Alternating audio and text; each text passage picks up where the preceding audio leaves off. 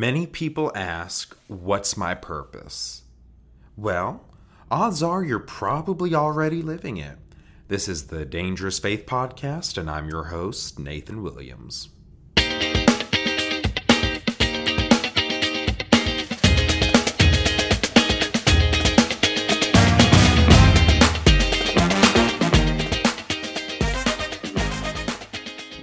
What do you do when people ask that question? What do you do when people ask, What's my purpose?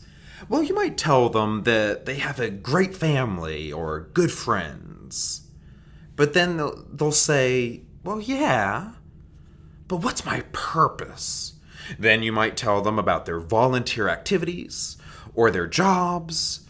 And they'll shrug and you'll tell them about the good times and the vacation but obviously they're not satisfied. What they mean by purpose with a capital P is exactly that. They want the big thing. They want the big breakthrough, the awesome experience, the mountaintop moment where they are finally, finally satisfied with their life. They can go off into the ether and just, they've conquered the world. They've done it. They've made it. And I'm here to tell you that many people never get that big moment. They never get the moment when they change the world, where they find nirvana, and then they, they float off and they've just done it all. They're satisfied. Instead, I think it's all about the little p's, the the purposes with a, a lowercase p. And to illustrate this, I'm gonna tell a personal story. Maybe this is relatable, maybe not. But uh, growing up, I could not wait to get out of college. I went through high school, I started college, and the moment I stepped onto the college campus, I was already over it. I was I was just like, "Oh, just give me that degree, get me out of here." And then my life could begin once I got that college degree, my life could start. That was my big purpose, just just getting started with some sort of job. Um, I always wanted to have a family. I wanted to get married, and I was thinking, you know, after I'm done with college, I'm gonna go get married, and then my life can start. That's my big P is is getting married. Um, and then my purpose could be after that, you know, whether it's getting another degree, retiring, getting a promotion, uh, then my life will be fulfilled because that's my big purpose. And I realized something. If that's how you view life, your life will never start. You'll never find that satisfaction because there's always something else to live for. The moment you get that job, well, there's retirement. The moment where you get married, well, there's children. Or maybe the marriage didn't, you know, it's not what you thought it would be. If you're living for that big moment, the big P, when it all makes sense and you're completely satisfied, when your life can finally start, it never will. Why? Because there's always something better. There's always that uh, degree, there's always that better family, the, the grass is greener on the other side. If you're waiting for something, you'll always find something else. Then, when you're on your deathbed, you'll realize that you never actually lived. Maybe you lived an incredible life, but you didn't enjoy a single moment of it. You were never in the moment because you were always waiting for your big purpose, that fulfillment, that satisfaction. No, your purpose is filled with all the little lowercase purposes along the way. A life worth living is one where you lived every moment to the fullest instead of chasing the future. Now, I'm going to talk a little bit about Nietzsche. He's a philosopher, you know, a couple hundred years ago, uh, give or take, and he actually helped to teach me this. Um, now, stay with me here. I'm going to talk a little philosophy to you, but I, I believe you can stay with me. Don't go to sleep. He talked about something called the eternal recurrence, and I might be getting this wrong, but but here's my interpretation of it. Live your life as if you have to live this same life over and over and over again endlessly. And so, if you're going to live this one life over and over again, you want it to be the best possible life, right? You want it to be full of meaning and you want it to be incredible. You want it to explore and to expand and be the best you possible. Why? Because then you have to relive it and you got to live it over again. So you don't want to make terrible mistakes. You don't want to do a bunch of stupid stuff. You want to have a long, healthy life because, again, it's going to recur endlessly. That was called the eternal recurrence. Nietzsche was an atheist, and so this was his way of motivating people to live their best life because under atheism, you could go the opposite way. You could say, well, I only live once and this is worthless, everything is meaningless, nothing matters, so I'm going to go jump off a cliff. And some people have done that. That was the thought of, uh, you know, someone like Albert Camus, who said, I think it was Albert Camus, who said, the only philosophical question there is, is why don't we go commit suicide? Now, that sounds like a really, really cheerful person, doesn't it? But Nietzsche, who was also an atheist, wanted to go in the opposite direction. He was like, no, live as if you have to live again endlessly. So live this life the best possible way. So I think that's a whole bunch of uh, nonsense, really, because if you're an atheist, you're you're not going to live this life again. So it sounds like delusional to try to live it the best way possible because why does it matter? Uh, for the Christian, however, there's not that pressure. There's not the pressure of hopelessness, like, why am I here? There's also not the pressure of having to live this life endlessly again and again and again. For the Christian, the future's taken care of you're free.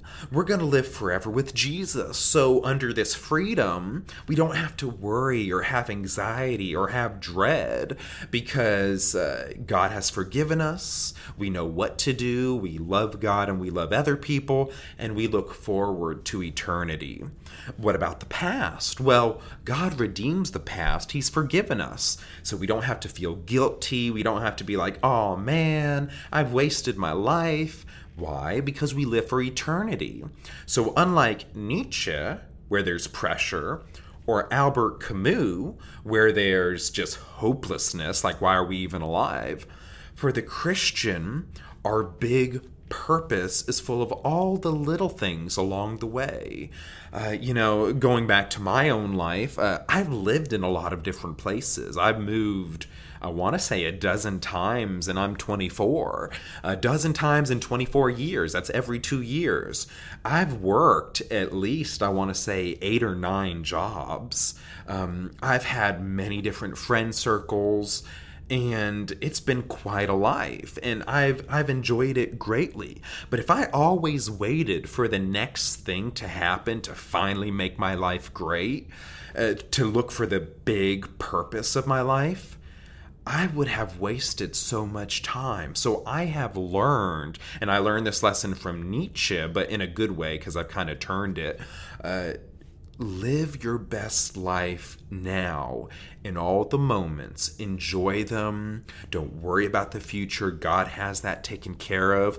Don't worry about the past because God has forgiven you. Purpose is a mosaic filled with all the good times along the way. You think about all the friends that you've made and now you don't keep in touch with, and you might be tempted, like, wow, I spent a lot of time on those friends. It was worth it. The conversations that that shaped you and uh, all the things that you learned the good and the bad uh, it was all worth it the, the times that maybe you wasted time you were at a job and, and it didn't last very long and you were like wow i just wasted five years of my life I don't think you wasted that time. It was meant for a reason. You do so much good that you're not even aware of, and you're shaped by experiences and all the stories and all that. You're shaped by that, and that's that helps to make you who you are. Imagine Moses. I'm going to go to the story of Moses for for an example he was supposed to get to the promised land. He was supposed to take the, the Hebrews, the, the Israelites to Canaan, and that was going to be their promised land. Moses never got there. Ultimately, he could only look at the promised land and then he died. If his whole purpose was to get there and help lead the Hebrews into the land of Canaan, technically, Moses failed. Moses failed. His life wasn't worth living because if that was his big purpose, he didn't get there. However, if you read the story of Moses, he did so much good. He was a judge, a leader, a warrior. He he worshiped God, and yeah, he failed like we all do. He messed up, but his life was filled with all the little P's along the way, the little purposes, the little day-to-day things. He was uh, a, a high-ranking person in Egypt under the Pharaoh. Uh, he married and he had a family. Uh, his brother was Aaron, and Aaron was over the priests. Moses lived an incredible life. He led God's people to fulfill the promise God made to them, even if he never made it to the promised land. Ultimately, for the Christian, our purpose on earth is to glorify God. That's our big P. But what that looks like varies drastically from one person to the next. You might do one thing all your life. Maybe you were 18 out of high school and you got a job that you worked till you were 60 and you retired. Great. That's incredible. You might be like me, bouncing from job to job and place to place. Uh, I, uh, also, for more background, uh, I was a military kid, so that's part of why I moved around a lot. But also, that's okay too to to go from this to that. In the end, we're all after the same thing. We want to stand before Jesus and hear, "Well done." My good and faithful servant. It was all the little P's all along. So that moves us to our devotional for today. Uh, it, it's uh, Ephesians chapter 2, verses 1 through 10. That's our passage for uh, this episode. Let me read. These are the words of Paul. As for you, you were dead in your transgressions and sins, in which you used to live when you followed the ways of this world and of the ruler of the kingdom of the air, the Spirit who is now at work in those who are disobedient. All of us also lived among them at one time, gratifying the cravings of our flesh and following its desires and thoughts.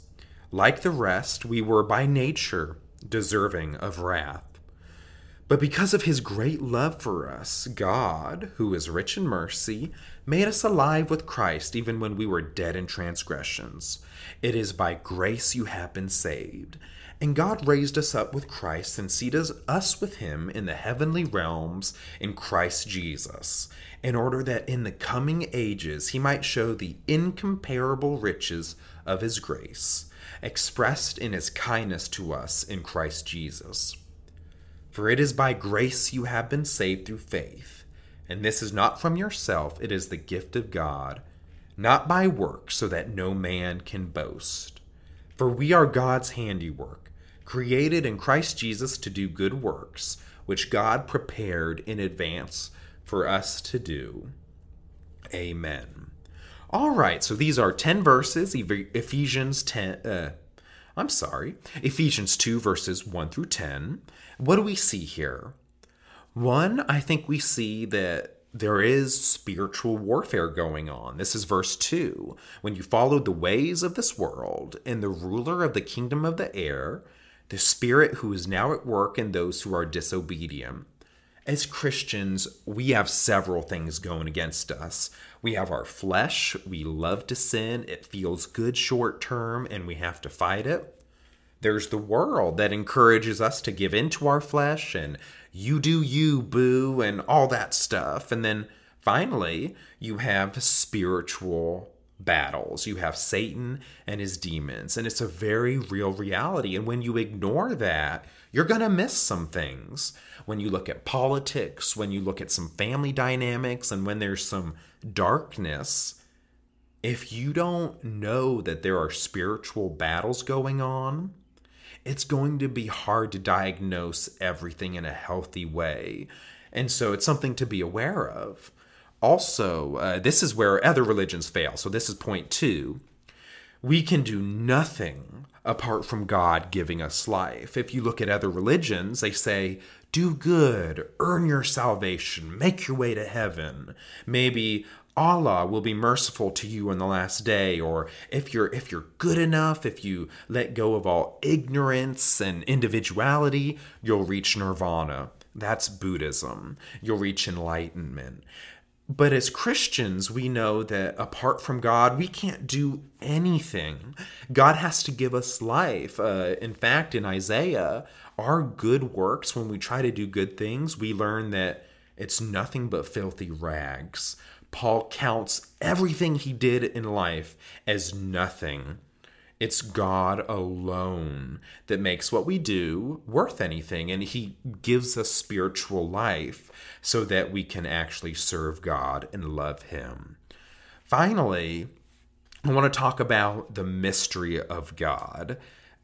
Sometimes we can't explain everything that's okay. People ask me to perfectly explain the Trinity, explain the incarnation. How did Jesus, who, who's God, become also truly man? Explain how the Holy Spirit lives inside of us, and explain this and explain that. It's okay to leave some things to God. My saying is, it's above my pay grade. If someone says, hey, explain how God created the world, I'm like, I'll shrug I'll say, God can do it. I don't know how. And I'm okay with that. There's the mystery of God. And we see that here. Um, uh, let's look at verse 6. And God raised us up with Christ and seated us with him in the heavenly realms in Christ Jesus what does that even mean? Well, we can talk about it. How one day we're going to rule with Christ. We're going to, we, we have those heavenly realms where we will dwell. And then, verse 7 in the coming ages, he might show the incomparable riches of his grace. These are all beautiful words, and I don't fully understand them that's okay. I worship God, I leave the details to Him, and I look forward to the future when all these things will happen. So allow there to be some mystery. You know, God is a great God and we don't understand everything. That's okay. So that wraps up our devotional for, now let me see if I'll actually say it correctly this time Ephesians 2, verses 1 through 10. I'm going to pray and then we'll wrap it up. Father, you are so good to us. We can do nothing apart from you. Thank you for giving us life. Thank you for giving us grace. You are a mysterious God. And I don't always understand you. Help me to be content. Help me to lean on you for wisdom and understanding. And thank you that in the future we have an inheritance of glory with your Son, Jesus Christ. In Jesus' name, Amen. Well, friends, that's all for today. So uh, I guess I'll sign off. In case I don't see you, good afternoon, good evening, and good night.